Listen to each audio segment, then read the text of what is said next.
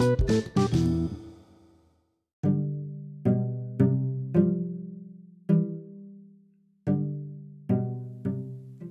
este podcast se hablará sobre la diabetes y la hipertensión. La diabetes es una enfermedad en la que los niveles de glucosa de la sangre están muy altos. La glucosa proviene de los alimentos que se consumen.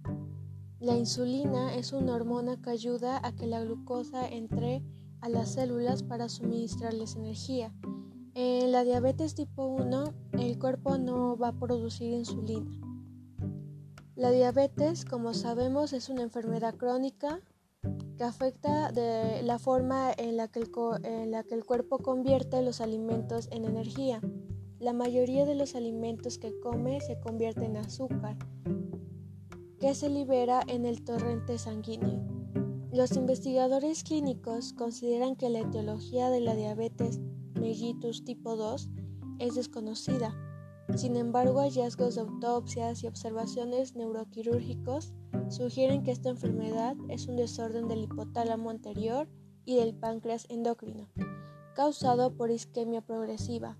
De esta manera provocan tres efectos primarios, los cuales son la obesidad, resistencia a la insulina y secreción inapropiada de insulina. La diabetes no se puede prevenir, pero se puede optar por, una, por un estilo de vida saludable como es el comer sano, aumentando el consumo de fibras y limitando las grasas. Al igual que realizar actividad física diariamente, 30 minutos, es considerable. Y ah, también mantener el peso ideal. Esto va a reducir considerablemente las posibilidades de padecer diabetes del tipo 1 y tipo 2. La diabetes afecta a las actividades de la vida diaria, empezando por la alimentación, ya que la persona que lo padece va a empezar a presentar la polidipsia, que es la sensación de tener mucha sed, va a presentar polifagia, que es la sensación de tener mucha hambre, y va a tener pérdida de peso a pesar de que come mucho la persona que lo padece.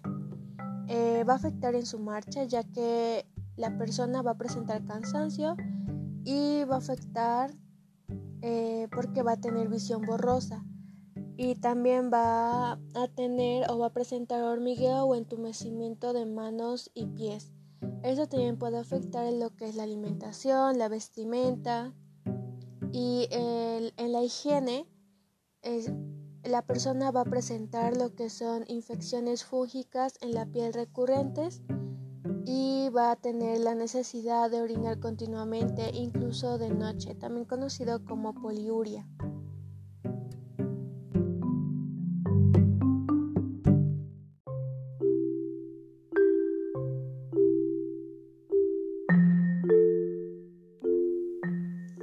Hipertensión es un término que utilizamos para describir la presión arterial alta este es un trastorno en el que los vasos sanguíneos tienen una tensión persistentemente alta, lo que puede dañarlos.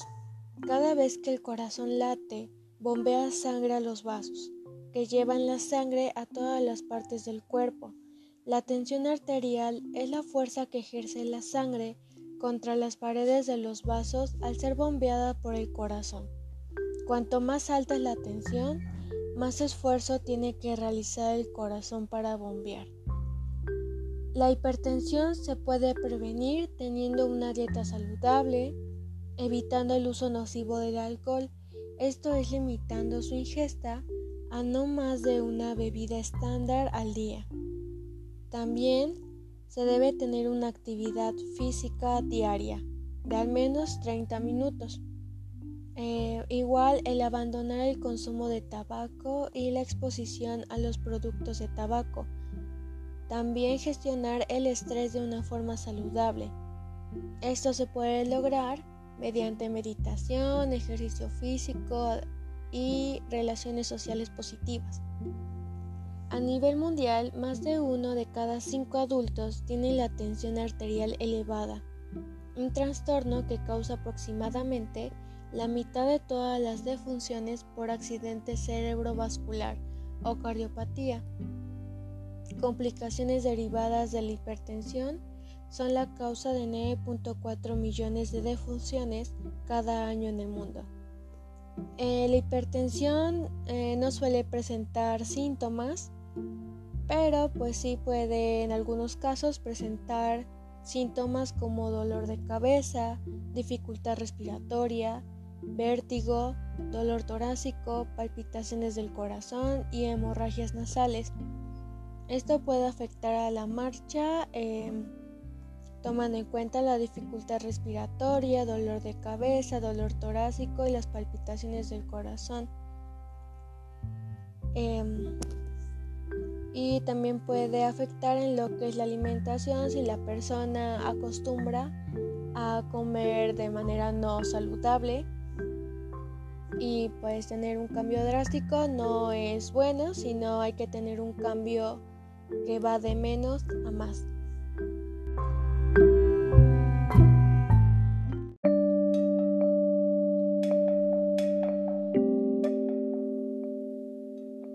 La diabetes no influye de forma inmediata en la presión arterial, pero sí a largo plazo, porque si los niveles de glucosa están elevados durante mucho tiempo, se dañan los riñones y con ello la presión arterial se eleva.